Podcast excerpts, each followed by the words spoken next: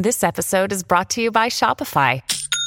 Forget the frustration of picking commerce platforms when you switch your business to Shopify, the global commerce platform that supercharges your selling wherever you sell. With Shopify, you'll harness the same intuitive features, trusted apps, and powerful analytics used by the world's leading brands. Sign up today for your $1 per month trial period at shopify.com slash tech, all lowercase. That's shopify.com slash tech. Hey guys, it is Ryan. I'm not sure if you know this about me, but I'm a bit of a fun fanatic when I can. I like to work, but I like fun too. It's a thing. And now the truth is out there. I can tell you about my favorite place to have fun Chumba Casino. They have hundreds of social casino style games to choose from, with new games released each week. You can play for free anytime, anywhere and each day brings a new chance to collect daily bonuses. So join me in the fun. Sign up now at ChumbaCasino.com. No purchase necessary. VGW. Void were prohibited by law. See terms and conditions. 18 plus.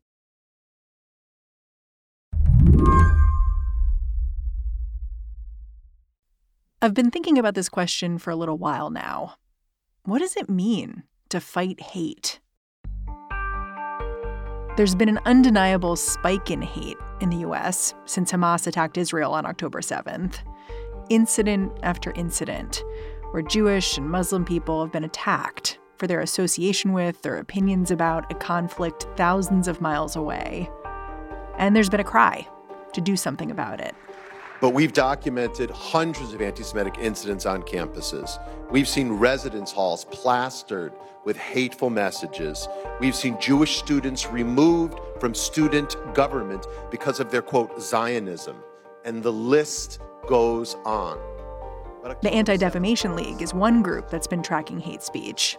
They even have an online heat map where you can look up reports one by one. This is their CEO testifying in Congress back in November. Universities. This isn't a question of free speech. Don't let anyone tell you that. Freedom of expression is not the freedom to incite violence. Period. Full stop. It's interesting to listen back to this testimony, just to consider how this organization thinks about what hate is and how to push back on it. The head of the ADL says he categorizes some student protests against the war as calls for a final solution. And to conclude, he recommends the FBI and the IRS investigate the groups behind these demonstrations. In the days since this testimony, the Anti Defamation League has been rocked by these statements and others like them. Statements that seem to equate defending Jewish people with defending the state of Israel. It's left some inside the ADL wondering is this organization really fighting hate? Or are we doing something else here? Previously, there might have been certain ADL employees who, in their work, could choose to focus on other things or just didn't really have to completely engage with the questions of anti Zionism. And now that basically became impossible after October 7th, as the organization was so wholly focused on that. Mari Cohen reports for Jewish Currents. According to her reporting, the ADL's completely reoriented its work in the wake of the war on Gaza. Four staffers have resigned from the organization over the last few weeks, at least partially in protest over its commitment to the state of Israel. You know, on its website, the Anti Defamation League calls itself the leading anti hate organization in the world. Is that how you see them? Um, I don't know. I is that how I see them?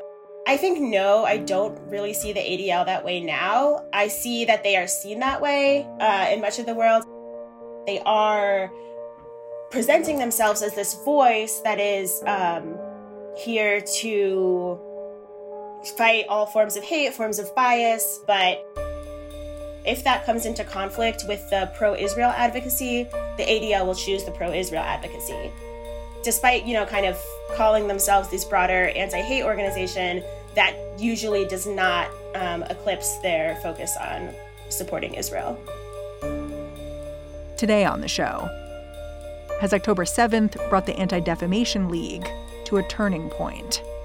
I'm Mary Harris. You're listening to What Next? Stick around.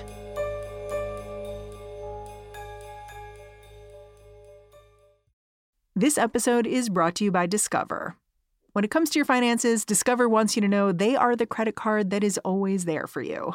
With 24 7 US based live customer service, everyone has the option to talk to a real person anytime, day or night. Yep, that means no more waiting for quote normal business hours just to get a hold of someone. We are talking real service from real people whenever you need it. Get the customer service you deserve with Discover. Limitations apply. See terms at discover.com/slash credit card. Step into the world of power, loyalty, and luck. I'm gonna make him an offer he can't refuse. With family, cannolis, and spins mean everything. Now, you wanna get mixed up in the family business. Introducing The Godfather at ChumbaCasino.com. Test your luck in the shadowy world of The Godfather slot. Someday, I will call upon you to do a service for me. Play The Godfather now at ChumbaCasino.com. Welcome to the family. No purchase necessary. VGW Group. Void where prohibited by law. 18 plus. Terms and conditions apply. I think it's important to look at the history of the Anti Defamation League just to explain where this organization is now. So I wonder if we can do that. If you can just start by telling me the story of how this organization got its start and what its goals were initially.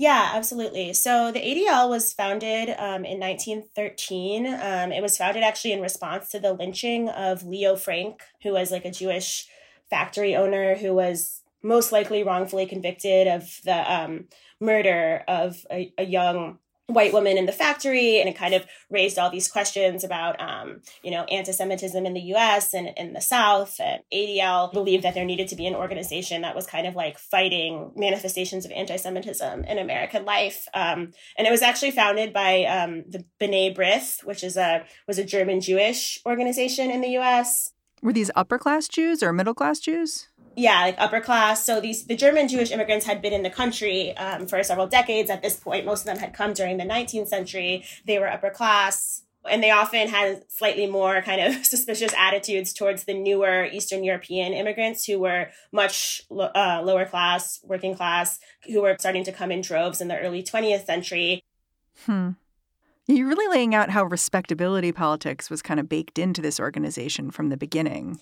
Yeah. Um, and I'll just add also, these German Jewish elites who were running these organizations were actually very suspicious of Zionism early on um, because they saw Zionism as something that would, um, like, as this nationalist idea that would challenge the connection of Jews to the US and um, Jews' ability to assimilate. You've said that the organization's power comes from the fact that the Anti Defamation League can basically have a meeting with anyone it wants. It's like really respected.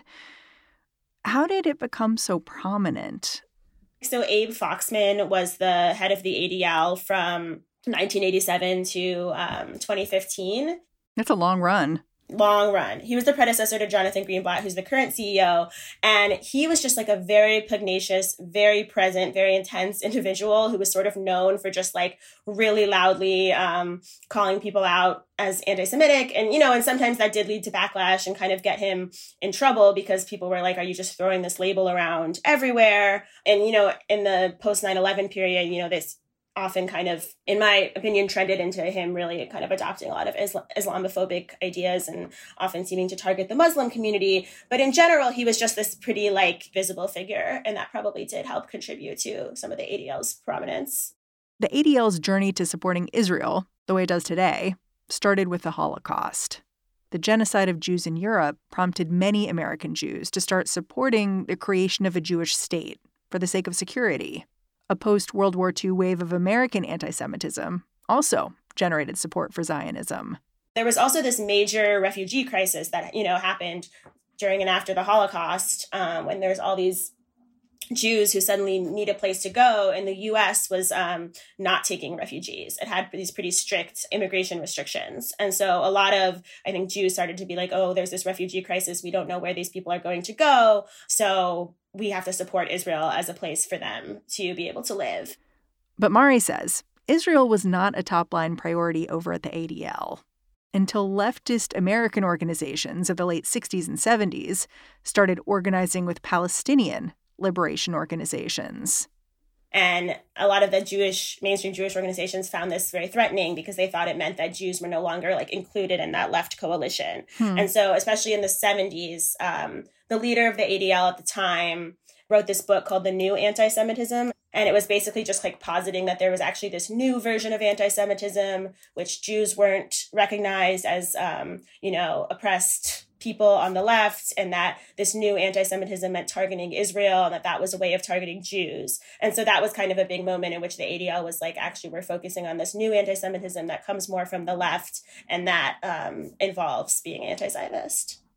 As this change happened, how did the Anti Defamation League's relationship with Muslim or Arab organizations evolve? Like, was it friendly or not? Yeah, there's definitely been a history of, um, I think, unfriendliness. I mean, there was an incident in the 90s in which the ADL um, was found to have been like spying on and like surveilling certain, um, I think, anti Zionist organizations. Yikes. Yeah. And then, you know, under Abe Foxman, especially in the 2000s, there was a big incident where Foxman basically opposed the creation of a mosque near Ground Zero in New York City um, because he said, you know, it could potentially be insensitive to victims of 9 11 or something. We basically said um, that we believe that in, this place of, of, of tragedy and pain and anguish, maybe the best thing would be is if people would step back and consider that if you want to heal, the best way to heal is not to do it in your face. Uh, and if the people who you reach out to, those who had suffered the most, say, please don't do it in our cemetery, uh, not to do it. And so, for the head of a supposed anti hate organization to basically come out and support these kind of Islamophobic ideas that it was a problem to have a mosque near ground zero, that was, you know, a pretty big uh, stance that he took that I think really also contributed to damaging um, the ADL's relationship with Muslim communities. Yeah, it almost like it puts the stamp of like, this is the anti hate position but at the same time, it's like preventing people from just having a place to worship.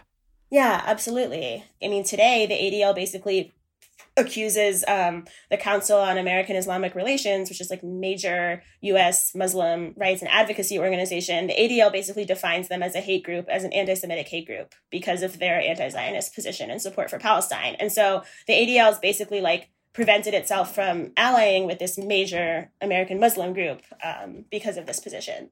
To be fair, the Anti Defamation League calls CAIR an extremist group, not a hate group. But still, this is not a term of endearment. In 2015, the ADL's current top executive, Jonathan Greenblatt, took over. He was fresh off his role as an Obama appointee, and his leadership seemed like an opportunity for the ADL to embrace more progressive and liberal ideas. But that's not what happened. In May of 2022, Greenblatt even gave this speech where he laid out the ADL's approach to Zionism moving forward. I remember I watched him give this speech virtually, um, and he basically announced that the ADL considered anti Zionism to equal anti Semitism. Anti Zionism is an ideology rooted in rage. It is predicated on one concept the negation of another people, a notion as alien to our modern discourse as white supremacy. When you heard that, when you were listening live, how did you react? Um, okay, well, I knew it was coming. I should say I had been kind of tipped off, which is why I was listening to this speech. So I um I wasn't completely surprised.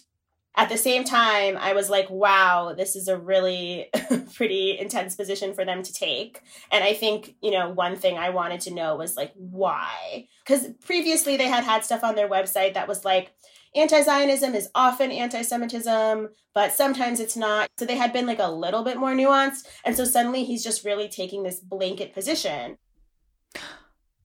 To play devil's advocate, why isn't defending Israel an important mission for the Anti Defamation League? Israel is where a huge number of Jews live. Like, of course, you would want to protect the people there if part of what you're doing is trying to protect Jews.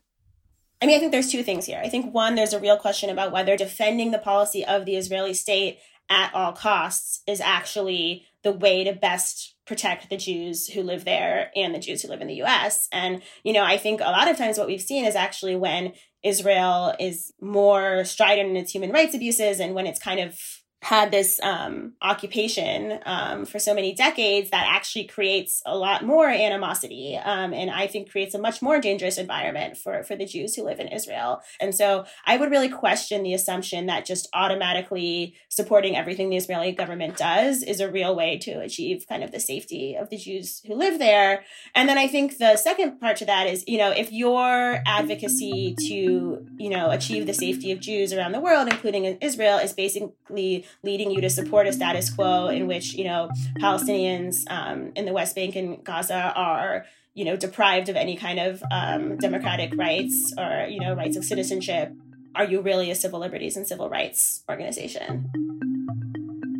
After the break, why Mari says October 7th has made the ADL's approach even more confusing.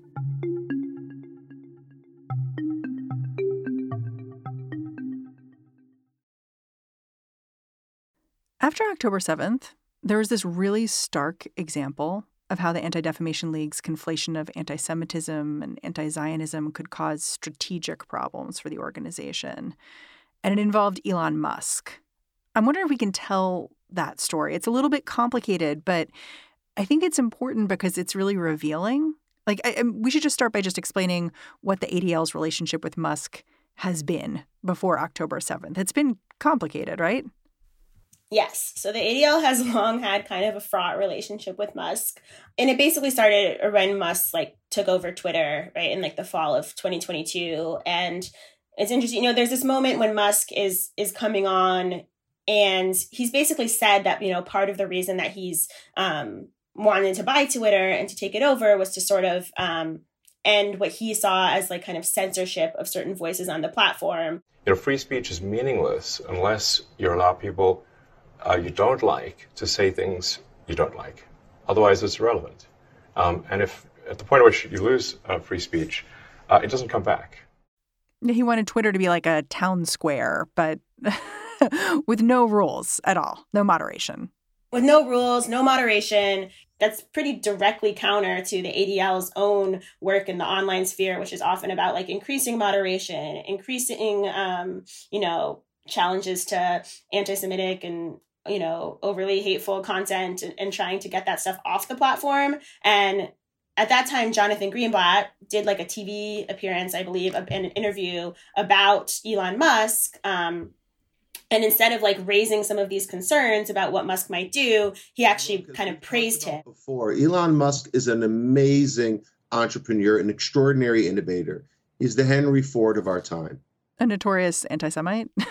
the fact that the CEO of um, the Anti Defamation League is positively comparing someone to Henry Ford is just, you know, was a really pretty embarrassing moment for him on a broader scale. And, you know, eventually he did kind of walk it back and apologize. But the staffers at the ADL were like really upset at the time because they felt like that undermined their work. Well, it's also happening at the same time that like the ADL is like changing where it advertises and saying like, oh, we won't advertise on Twitter, right? So so it's like all these contradictory messages flying back and forth. Right. Greenblatt had praised, you know, had kind of given this praise, but pretty soon after the ADL starts putting out reports that, you know, Musk's tenure is already increasing hate and harassment on the platform. Is there a keep your friends close and your enemies closer kind of argument here to make? Yeah, I mean, I do think the ADL does kind of have this approach, and especially under Greenblatt, that's this like they feel very worried about alienating anyone who has too much power because they want to be able to lobby them and they want to be able to like be called on to advise them. And so I think that their their approach is just not they don't like to be so antagonistic. But you know, they did do certain things. So they they were part of a coalition of other like civil rights groups that basically I think was trying to push advertisers to stop advertising on Twitter um, until you know, Musk would improve some of the content moderation and they kind of stopped some of their own advertising. Um, but they didn't stick with it for that long. Like they, then the ADL went back to advertising on Twitter because um, they say that like, oh, it's important for us to put our positive anti-hate messaging in this space. Um, but the result is that it's been kind of contradictory because they'll be like, people shouldn't advertise on Twitter, but then they'll do their they'll go back to running their own advertising. So you can see how strange the dynamic is here, right? You've got Elon Musk boosting anti Semitism, and the group most identified with fighting anti Semitism publicly cozying up to him. Then October 7th happened. Musk looked on as misinformation about the war swirled around his website. But Musk also said his team would be tightly policing pro Palestinian speech, even suspending people who used the phrase from the river to the sea Palestine will be free. And for that, Jonathan Greenblatt was full of praise. He tweeted about Musk's leadership. Mari says many of the ADL's staff were horrified by that. I think people were pretty distraught and pretty concerned. Um, you know, people who work in the Center for Technology and Society in the ADL, um, you know, the big part of the work of that department is trying to like fight online harassment and hate and get social media organizations to change their policies to better like you know root that out. And musk had caused them a lot of trouble and they were really concerned about the policies that he was pursuing at twitter because they believed those policies were encouraging that hate and harassment. And so they so then to see their own ceo come out and basically praise him i think was very tough you know and very frustrating for those people. Is there an argument to be made that if you actually want someone like elon musk or twitter to change what they're doing you have to be nice to them otherwise they won't listen to you like is there an argument for what jonathan greenblatt is doing well, I mean, yeah, obviously, like there's different theories of political change, and I do think it's true that the ADL has definitely, you know, they're not. I would not call them like a really radical or really like intense um, agitational organization. Again, their strategy really is to try to kind of, I think, develop more of these relationships and be able to stay in the room with people in power and influence them. Um, but it is, I think, important to consider that it doesn't really seem like they're applying that across the board. So when it comes to like Elon Musk or someone in that position it's you know he's willing to say oh well sometimes we have to you know support him and you know say nice things blah blah blah. But when it comes to like college students who are you know, adopting anti-zionist politics some of them palestinian some of them jewish leftists he basically is taking this really harsh stance against them. Well those people aren't like leading companies or billionaires you know what i mean? Like, there's just a different group of people Right. But it does, I mean, I think the impression that it gives off is that John the Greenblatt is actually more willing to kind of coddle and speak nicely to powerful people, but that when people actually have much less power, he's willing to totally like come down harshly on them and throw the book. And so that I think that sort of gives a certain impression of how the ADL um, responds to people who have power and don't have power. Yeah. You know, as we've been talking, I keep thinking about the fact that one of the most important things the ADL does is keep track of incidents of anti Semitism around the country.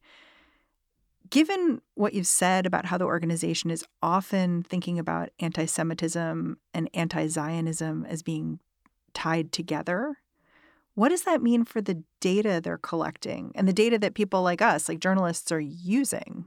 Yeah, I think this is something I've reported on a lot. It's a big issue because it's not always clear when in the ADL's data they are um, reporting incidents that, you know, I think a broad consensus of people would agree are anti Semitic. So, you know, maybe a swastika showing up somewhere, um, you know, someone punching someone and calling them a dirty Jew, like, you know, a bomb threat to a synagogue, obviously very clear incidents of anti Semitism that do happen and that the ADL does track.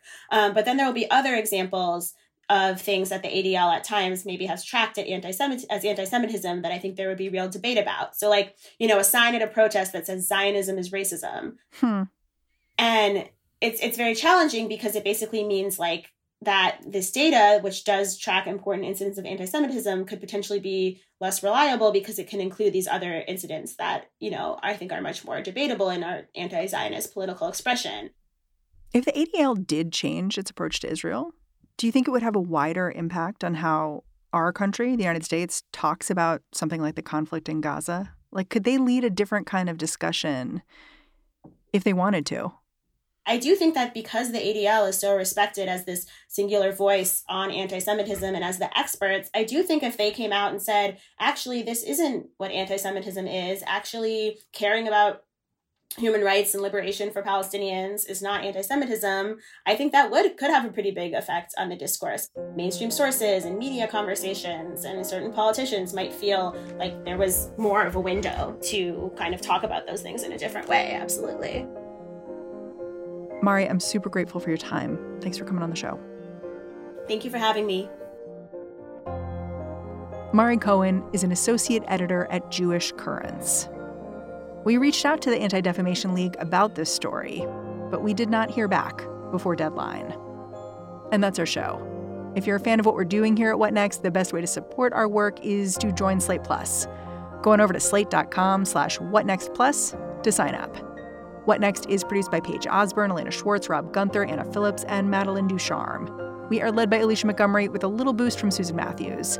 Ben Richmond is the Senior Director of Podcast Operations here at Slate. And I'm Mary Harris. Thanks for listening. I'll catch you back here next time.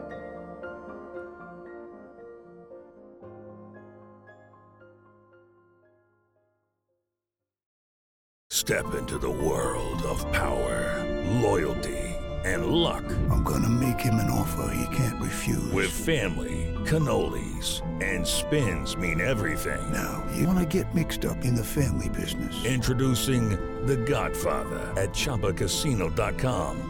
Test your luck in the shadowy world of The Godfather slot. Someday, I will call upon you to do a service for me. Play The Godfather now at ChumbaCasino.com. Welcome to the family. No purchase necessary. VGW Group. Void where prohibited by law. 18 plus. Terms and conditions apply.